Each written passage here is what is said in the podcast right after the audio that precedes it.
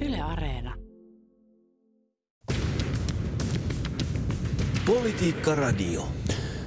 Tämä on Politiikka Radio ja puheet päreiksi.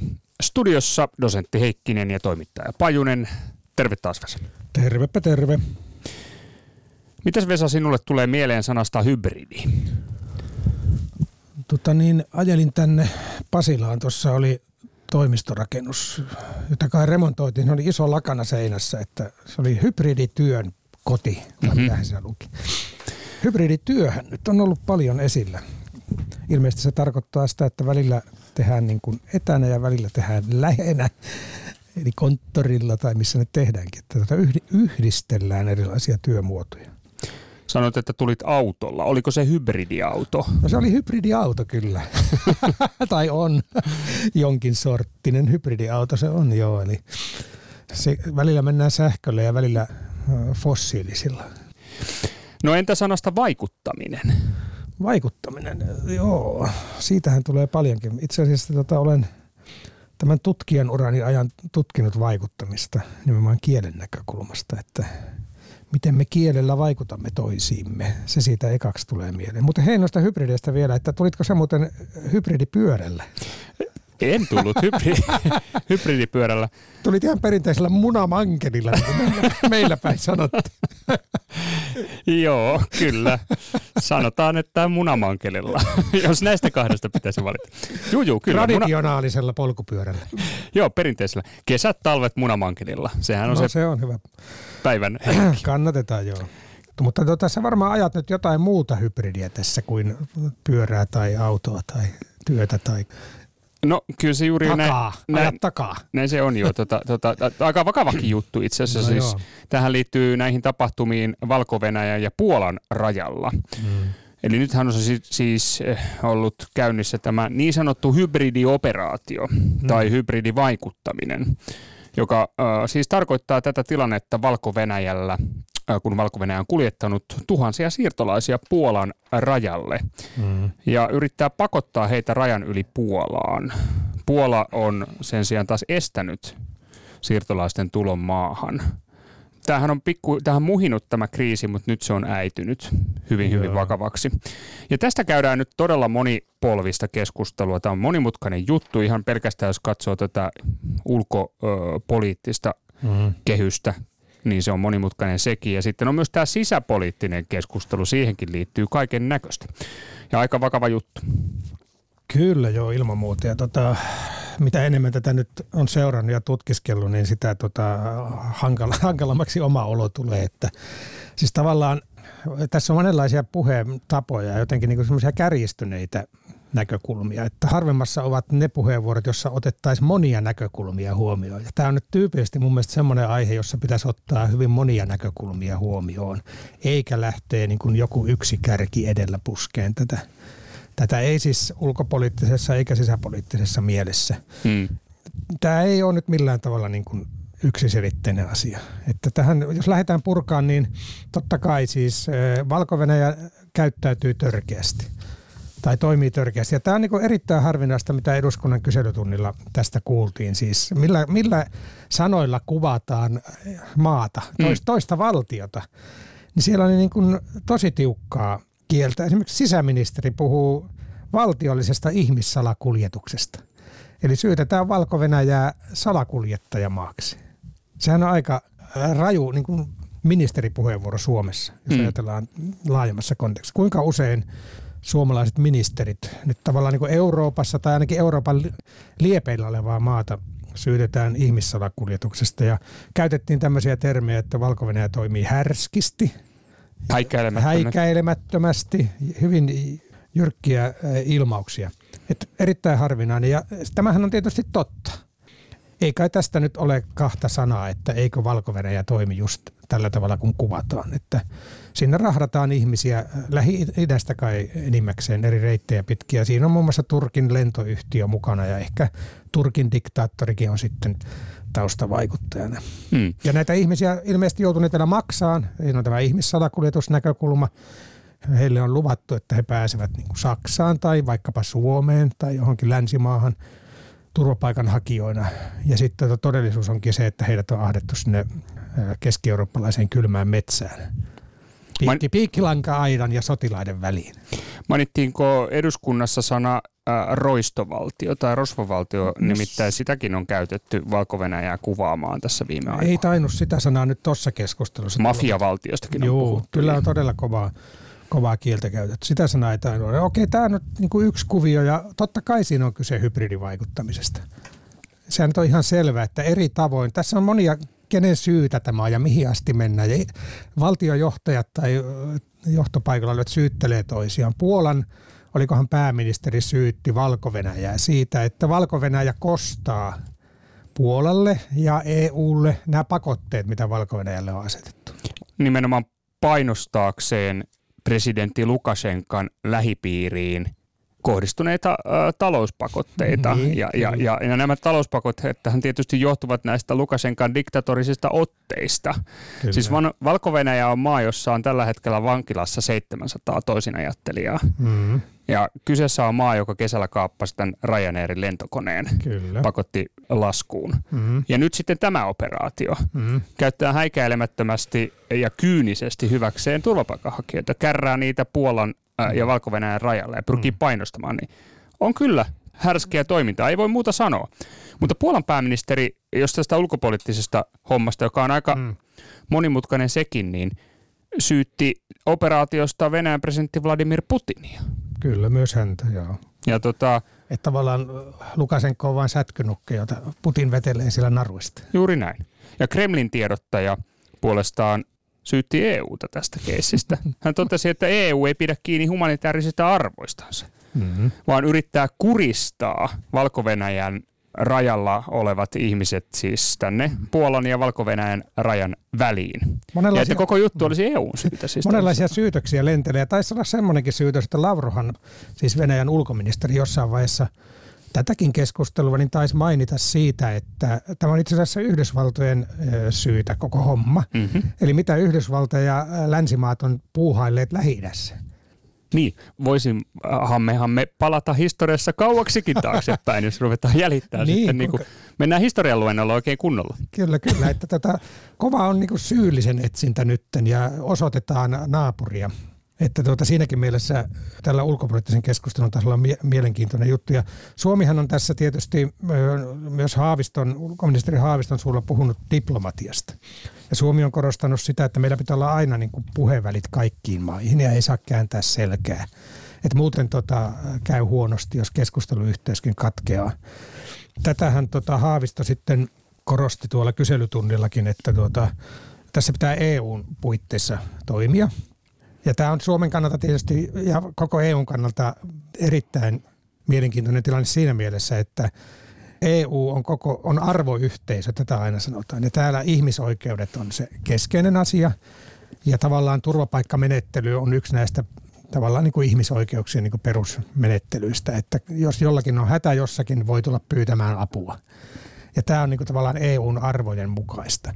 Mutta sitten, mit, miten, ne, miten niille ihmisoikeudelle käy tämmöisissä hybridivaikuttamistilanteissa?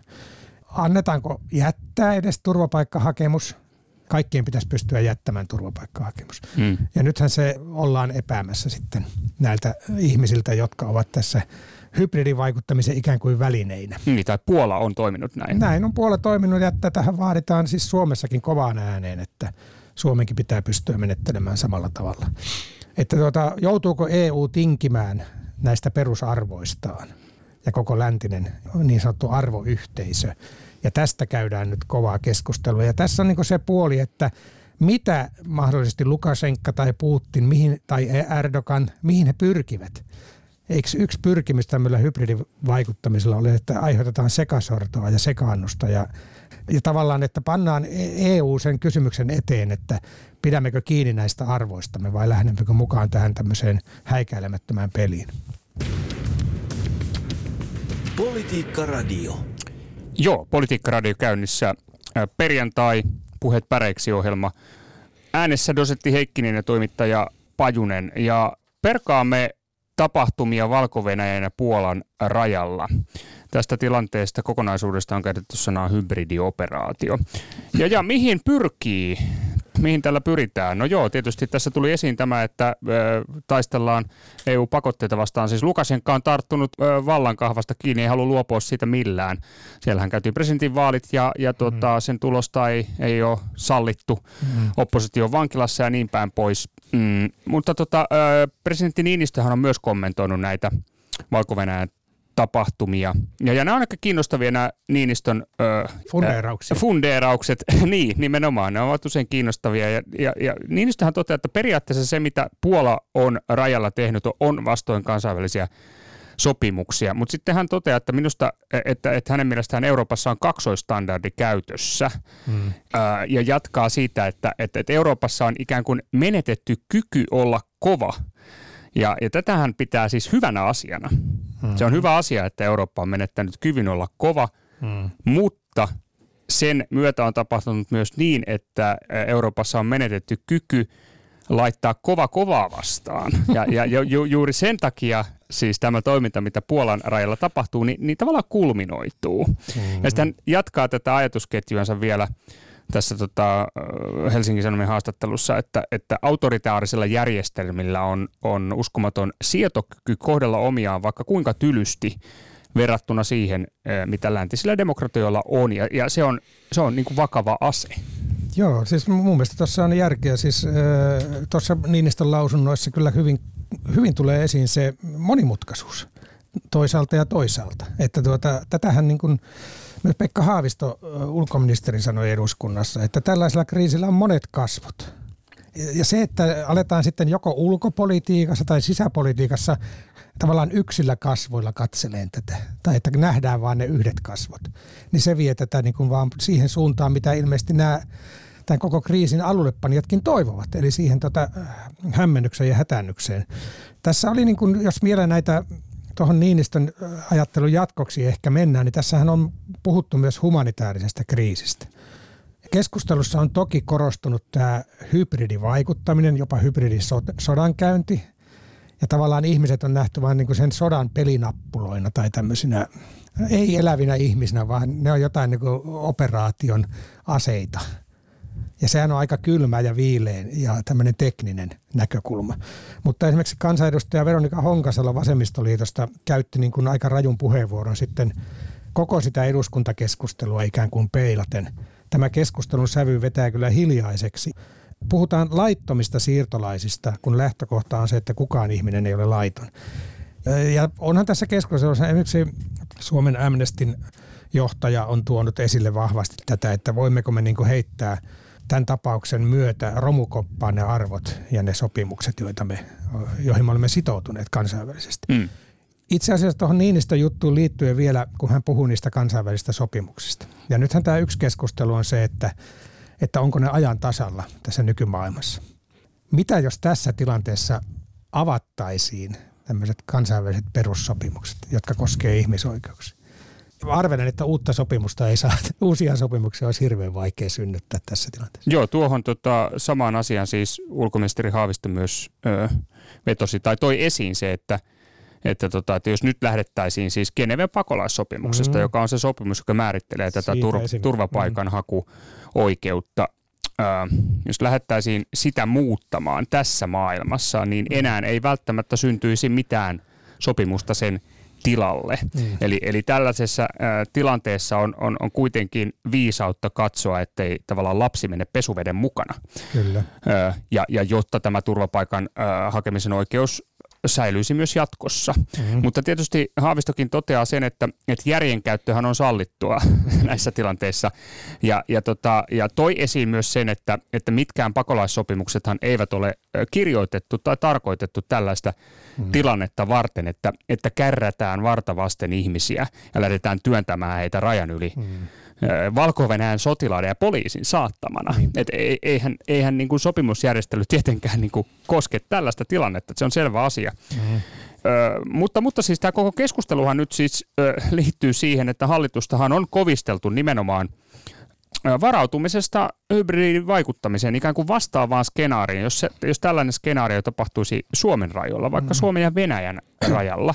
Yeah että miten silloin toimittaisiin. Niin tästä on käyty, käytiin eduskunnassa eilen muun muassa kyselytunnilla keskustelua ja on muutenkin käyty tiukkaa poliittista vääntöä, Juu. että onko Suomi varautunut? Miten hallitus on varautunut tällaiseen mahdolliseen hybridioperaatioon? Tämä on yksi, yksi tärkeä puoli tässä keskustelussa ja se kyllä on korostunut myös niin kuin tavallaan sisäpoliittisessa ilmastossa. Tavallaan unohdetaan ne ihmiset siellä rajalla, jotka kärvistelee vähän ja sitten puhutaan sitä, että mitä jos tilanne tulee Suomessa. Joo, kyllä. Näin ja pannaan, pystytäänkö panemaan raja kiinni. Tässä mielessä aika, aika kyyninen no, se kokonaisuus. On, se on vähän, jos sitä käytetään niin kuin tavallaan oman peruspoliittisen agendan niin kuin keppihevosena tätä tilannetta. Siis tavallaan, että tiukennetaan ylipäätään turvapaikanhakumenettelyä. Siis oikeusministeri Henrikssonhan puhui paljon tästä valmiuslain päivittämisestä ja sen tarpeesta. Ja sitähän on valmisteltu ja Ilmeisesti korona on viivästyttänyt, siis oikeusministeri on ollut täysin työllistetty nyt niin korona-asioiden kanssa siellä ei tämmöiset isot, monet hankkeet ehkä ole edenneet niin kuin toivottu mm. tai suunniteltu. Ja ilman muuta kaikki puolueet on samaa mieltä siitä, että valmiuslakia pitää päivittää. Nimenomaan nämä hybridiuhat pitää ottaa siinä entistä paremmin huomioon. Että ei siitä varmaan ole. Mutta tota, Henriksson, että se on iso ja vaativa hanke. parlamentaarinen, se parlamentaarinen tarkoittaa sitä, sinun on merkki, kestää vuosikausia ja valmistuuko koskaan. Just näin, kyllä. Ja sitten oppositio huutaa eduskunnasta, nyt pitää nopeasti, no huutaa ja huutaa siellä hyvin vakavia ja asiallisiakin puheenvuoroja sitä käyttää. Pitää nopeasti niin kuin luoda semmoinen vaikutelma ulospäin, että tänne ei ole tulemista että tässä puhutaan näitä, näistä houkuttavuustekijöistä niin sanotusti. Joo, ja tässä tota, siis tietysti perussuomalaisethan aikoo ö, tehdä oppositiopuolueena välikysymyksen nyt siis maahanmuuttopolitiikasta. Mm. Mm. Sanotaan nyt, että jälleen kerran, edellisen kerran perussuomalaiset esitti välikysymystä maahanmuutosta lokakuussa, että, Kyllä. että näitä on nähty aikaisemminkin, mutta siis perussuomalaisten puheenjohtaja Erikka Purra ö, toi, siis viittasi ö, Die Welt-lehden uutiseen, jonka mukaan valko ja Puolan rajalla olevien siirtolaisten pääkohteita olisivat Saksa ja Suomi.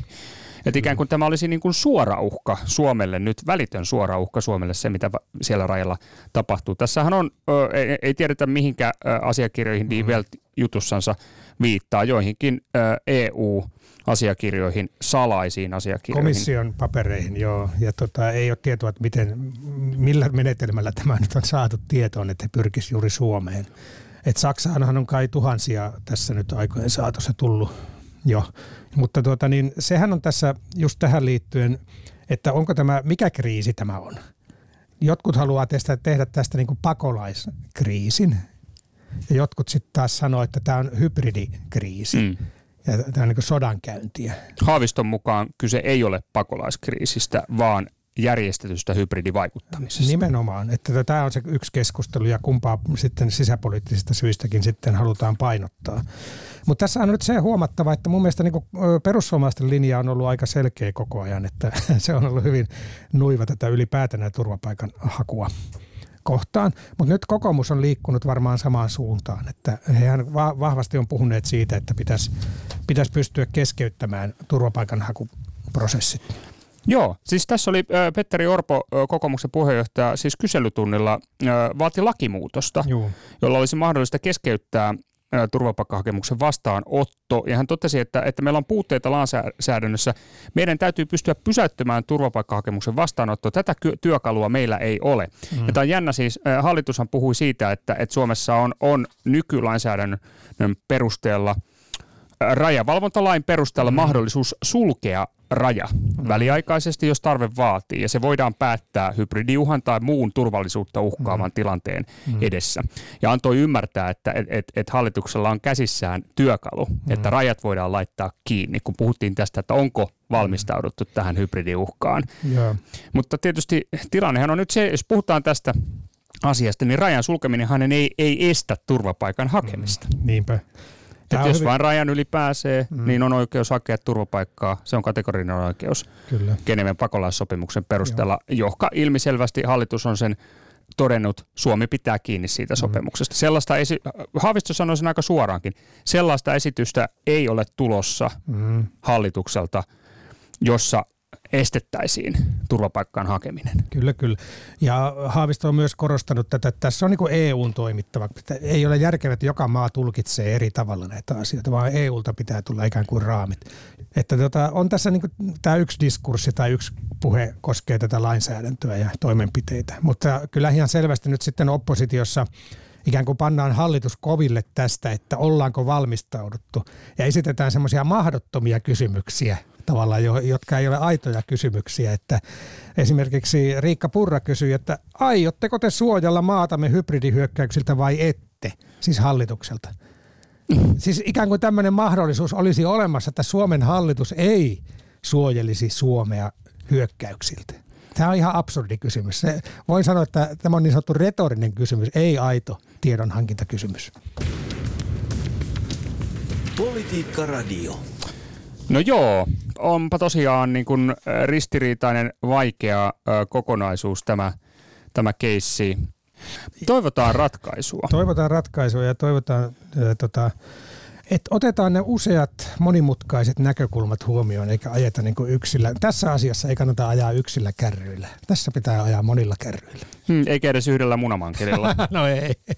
Hybridiratkaisu on suositeltavaa. Hybridillä eteenpäin. Hybridillä. Joo, mutta tota, on muutenkin kyllä äh, siis sanotaan jännä viikko käynnissä, mm. siis hashtag veropäivä, okay. hashtag volt. Siis okay. tiedäthän tämän ensinnäkin, Vesa, tietysti tämä veropäivä. Niin. Sehän on jokavuotinen rituaali, herättää niin tuskan parahduksia kuin ilon kiljahduksiakin. Kansallinen että... kateuspäivä niin. Tällä on monta lempinimeä tällä päivällä. On monta ja, ja siihen liittyy siis iloitseminen suurista tuloista tai mm. tuskastuminen rahanpalvonnasta. Niin. Ja sitten tietysti siihen liittyy aina tämä median moittiminen Jonni joutavien viihdejulkisten tuloilla repostelusta ja, ja, ja siis puhutaan kateusjournalismista ja, ja tirkistelystä, itsehän kaikesta tota, mahdollisesta. Itsehän aika lailla hankkiuduin tuota uutispimentoon tuon päivän aikana. ei, ei pystynyt Oliko se Ei pystynyt kykenemään, joo. Talousjumalan palveleminen ei nyt oikein tota, napannut. Mutta siis onhan tässä siis, tämähän on yhteiskunnallisen avoimuuden kysymys tietysti, että ketä kiinnostaa ja varmaan sitä poiki hyviäkin keskusteluja, että mistä ne vero, verorahatkin oikeasti tulee ja kuka maksaa ja kuinka paljon, että on siinä hyviä puolia, en mä sitä sano. Hmm. Ja tota, Tämä on huomattu kyllä päivän politiikan sana ehdotuksessa myös. No niin. Kiitoksia hyvät kuulijat jälleen kerran erinomaisista tuota noin, niin antureista tämän viikon mm. tapahtumia kohtaan. Hyviä ehdotuksia. Ja kyllä, tässä huoma- huomataan se, että, että tuota noin, niin veropäivä on ollut tällä viikolla. Ja sitten on huomattu semmoinen asia, että, että sattumalta juuri veropäivänä, kuinka sattuikaan, niin mm. suomalainen Volt myytiin seitsemällä miljardilla. Kyllä, kyllä. Paula Pulkkinen laittaa täällä ehdotusta. Taisi käydä niin, että ennätysmäinen Volt jätti verot kakkoseksi, koska raha ratkaisee.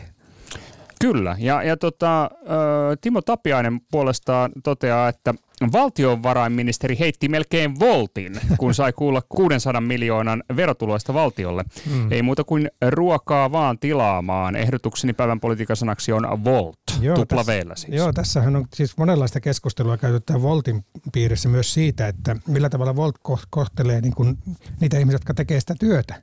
Ja ovatko he yrittäjiä, itsenäisiä yrittäjiä niin kuin Voltin alla vai ovatko he Voltin työsuhteessa? Ja tästä on kai ihan oikeudessakin jo, jo taitettu peistä. Se on kiistanalainen kysymys tällä hetkellä. Ja, ja kyllä, juuri näin. Siis tämähän on aika räikeä tilanne sinänsä, jos miettii tuota 7 miljardin kauppahintaa. Mm ja sitten näitä niin sanottuja Voltin lähettäjiä, eli niin. näitä partneriyrittäjiä, niin kuin heistä sanotaan, että ovat partneriyrittäjiä. Että kuinka paljon nämä, niin. nämä sitten pääsevät osingoille nyt Voltin seitsemästä miljardista, niin Joo, tämä tähän, on tuotu esiin monissa on tuotu, keskusteluissa. Aika, aika pienillä ansioilla ilmeisesti nämä yrittäjät sitten sitä pizzaa ja muuta ruokaa kiikuttavat ja muutakin tavaraa kiikuttavat nykyään. Mutta semmoinen jää monelta huomaamatta, siellähän on myös tippimahdollisuus, että jos käytätte näitä palveluita, te pystytte suoraan tälle lähetille maksamaan haluamani summan rahaa. Niin, voi tipata enemmän. Voi joo, tipata enemmän, mutta ei tietenkään, niin kuin, sanotaanko näitä työsuhde ei voi perustua siihen, että asiakas antaa tippiä, että onhan siinä tietysti tämä puoli. No, mutta tämä on siis tämä koko alustatalousjuttu. Tämähän mm. on iso, iso, iso homma ja, ja on tietysti kohtuullista todeta, että eihän Volt ole suinkaan ainoa ei. joka toimii näin, että, että siis näitä on näitä muitakin alustatalousjättejä, jotka ovat ollut, olleet sitten niin kuin kriittisen mm. huomion kohteena mm. järjestelyistä ja työehdoista. Joo, tämä koko työkulttuuri ja tämä vanha ajatus työsopimuksesta jotenkin istuu tähän ongelma, ongelmallisesti, sanotaanko näin. Pekka Ripatti laittaa ehdotukseni päivän politiikan sanaksi on yrityskauppa. Perusteluna se, että tämä yksi veropäivänä julkistettu kauppa vähensi toden teolla perinteistä tulojen kautta verojen tirkistelykeskustelua. Kauppahinta oli omituisen suuri ja ravintoketjun päässä töitä tehdään pienellä palkalla. Joo, ja Sinikka Forssell eh, ehdottaa vielä päivän politiikan sanaksi Volt DoorDash. No niin. Tota, tämähän voisi olla päivän politiikan sana tietysti. No ei se nyt ole. Ei se nyt ole. Mutta se ei ole. Jussi Saarikoski palaa vielä tähän ikään kuin veropäiväviikon tapahtumiin. Hän ehdottaa päivän politiikan sanaksi talousjumalan palvelusta, mm-hmm. mutta hän ei kuitenkaan pitäydy tässä ehdotuksessa, vaan, vaan sysää välittömästi uuden ehdotuksen ilmoille, joka on siis hybridiuhka. Okay. Eli, eli mä nyt tulkitsen Jussi tämän ehdotuksen, että se on sitten kuitenkin tämä hybridiuhka tämä ehdotus. No niin, näitä hybridiehdotuksia tuli paljon. Ja tuota, tällä sanalla, tällä kun puhutaan hybridiuhasta tai hybridisodasta, niin sillähän on isä. Se on kuin Frank Hoffman 2007 julkaisi tämmöisen kirjan kuin The Rise of Hybrid Wars, tai en mä tiedä osaatte ääntää, mutta siis hybridisotien nousu, ei ollut nousu ja tuho. Mutta tuota, hänen niminsä tämä itse e, termi on pantu hybridivaikuttaminen, hybridisodankäynti, se on ikiaikainen. Ai niin kauan kuin ihminen on tota, väkivalloin toiselta halunnut jotain, niin siinä on ollut hybridia mukana. Eikös nämä, tämä Trojan he, hevosen tarinakin on tavallaan niin kuin tarina hybridioperaatiosta jo, jo, muinaiset, jo muinaiset, antiikkilaiset. Kyllä, kyllä. Mutta Suomessahan puhutaan eniten, enemmän, luin jotain tota, tutkimusta tästä. Suomessa puhutaan jännästi hybridivaikuttamisesta ja esimerkiksi Naton piirissä puhutaan pelkästään oikeastaan hybridisodasta. Mm-hmm. Ja nämä on pikkasen eri niin kuin painotuksia tai eri puhekulttuureja. Että pitäisikö sodassa aina olla myös se aseellinen niin kuin puoli mukana, selkkaus suoranainen, siis tota, ammuskelu tai räjäyttely, mikä on sodan, sotatermi, sodan termi sitten.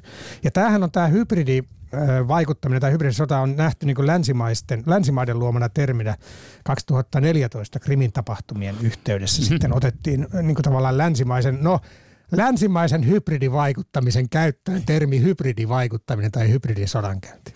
Joo, eli siis jäljitit tämän ö, käsitteen nyt sitten niin kuin Amerikkaan. Joo, kyllä, kyllä, ja Naton piiriin. Että tota, tämä Frank Hoffman on siellä tämmöinen tota, sotateoreetikko, tai no, en tiedä onko hän propagandisti vai mikä, mutta hybridi sinänsähän on tosi vanha asia, että se tulee tuolta latinasta ja alkuaan bi- biologinen termi. Siis tunnetuin hybridihän on muuli, Mm, aasin Hevosen ja, ja aasin risteymä. tota, Kyllä. Voitaisiin puhua muulisodan käynnistä muulivaikuttaminen lanseerataan tässä. Ja sitten tota, vielä mennään kauemmas latinasta, niin tota, voidaan mennä Kreikkaan ja siinä on semmoinen hybris. Eli ei ole selvästi pystytty osoittamaan näiden sanojen välistä yhteyttä, mutta todennäköisesti hybridi liittyy jollain tavalla tähän hybrikseen. Jaa. Tämmöiseen, tota, mikä se nyt olisi, uhmakkuuteen, ylimielisyyteen. Anteekin tragedioissa oli hybristä ihmisen pyrkimys Jumalan veroiseksi. Joo, kyllä. Kyllähän tässä on näissä tietyissä diktaattoreissa hybristä nähtävissä. Niin, pyrkimystä Jumalan veroiseksi. Kyllä, kyllä. Että meillähän on sitten 2010-luvulla on perustettu hybridi, mikä tämä hybridiuhkien torjunnan osaamiskeskus, joka on kyllä niin kuin varsinainen sana hirviö. ja taitaa meillä olla hybridi suurlähettiläskin, että kyllä tämä hybridiasia on nyt 2000-luvulla iskenyt rajusti meikäläiseen ulko- ja turvallisuuspoliittiseen keskusteluun. Kyllä, joo, ehdottomasti. Ja hybridiuhkaa, hybridiä, hybridioperaatiota – ehdotetaan. Näitä on tosi paljon. Tämä on, tämä on suosituimpia ehdotuksia Tuula eittämättä mm, ja voisi periaatteessa sen perusteella tulla valituksi päivän politiikan sanaksi. Kyllä, kyllä. Vahva ehdokas. Tuula Väntönen, Janne Rautakoski. Mikko Hongisto. Joo, Uu Lehtoranta. Hannu Parkkola. Eri, vähän eri muodoissa. Timo Saha, hybridioperaatio, hybridi, pelkkä hybridi, hybridivaikuttaminen ja niin edespäin. Se on, mulla on vähän semmoinen tutina, että me on otettu hybridisana joskus päivän politiikan sanaksi silloin, kun tota hallitus julkaisi hybridistrategiansa. Kyllä. Tutiset ihan oikein, Vesa. Olemme valinneet Joo. hybridin ja nythän, nythän sanaksi. itse asiassa hallitus päivitti hybridistrategiaansa jälleen. Ja nyt, nyt tota kiihtymisvaiheen alueista ja kaikista näistä alueluokittelusta luovutaan. Ja tota, se kiihtymisvaihe tuntuu nyt olevan tuolla valko ja Puolan välisellä rajalla ja välillä sisäpoliittisessa keskustelussa. Välillä eduskunnassa, joo. Siellä on jatkuva kiihtymisvaihe menossa. Tota noin, niin, mutta hybridi ei ole päivän politiikan sana. No eihän se ole. Onhan meillä niin kuin jotain, hetkinen, jotain rajaa tähän hommaan. Päivän politiikan sana on raja. Politiikka Radio. Miten niin raja? Niin, miksi? Ja miksi? Tota, siihen oli hyviä perusteluja. Monta ehdotusta tuli rajasta. Ollaan me taas aika demokraattisia tässä, eikö vaan? Olemme. Jyrki Liikka. Pelolla on saanut seurata kotona lämpimässä, kun Puolan rajalla pelataan uhkapeliä ihmishengillä. Peli kovenee voi tapahtua mitä tahansa odottamatonta. Entäpä jos pysäytämme kaasun virtaamisen, lausahti iso L, eli varmaan Lukashenka, veli Luka, niin kuin häntä luonnehdittiin joskus. Mm. Sana on raja tai rajat. Ja Olavi Ruohomaa toteaa, että Lukan matkatoimistolla ei ole mitään rajaa, paljonko se voi kuljettaa ihmisiä Puolan rajalle. Päivän politiikan sana on raja. Hyvä perustelu. On joo. Kai Pajukangas ehdotan sanaksi rajaa. valko ja EUn välillä sitä koetellaan. Sen ylittivät niin rokotuskattavuus, okei, 80 prosentin raja ylitettiin. 95 bensan hinta Etelä-Suomessa ylitti kahden euron rajan, eli mm. avot-raja. Monenlaisia rajoja on. Kyllä, se voi olla pitkä tai lyhyt, se voi vuotaa tai pitää, se voi olla turvallinen tai vaarallinen. Se tuntuu pysyvältä, mutta oikeasti on hyvin muuttuva raja, hmm. toteaa Joni Järviniemi. Se on hyvin todettu. Kyllä, kyllä. Ja Suomellahan sitä rajaa riittää ja ulkorajaa vielä. Kyllä. Ja se on tuossa toi, ei Valko-Venäjä, vaan tämä perus-Venäjä, joka meidän rajanaapurina. Olemme rajavaltio. Kyllä, kyllä. Että tuota, sitten tämä raja on tietysti käytetty politiikassa monella tavalla. Rajat kiinni, slogan. Rajat auki. Rajat auki. Ikkunat auki Eurooppaan. Se, se, sekin on jonkinlaista rajojen avaamista. Ja sitten oli tämä perussuomalaiset tosiaan 2018 lanseerasi tämän jotain rajaa sloganissa. Niin. Tämmöistä rajatietoa. Kyllä. Rajatiedon suurlähettiläät täällä Rajatiedon äänessä. lyhyt oppimäärä perjantaille. Joo, näihin rajatietoihin. Näihin puheisiin. Näihin puheisiin. Politiikka Radio.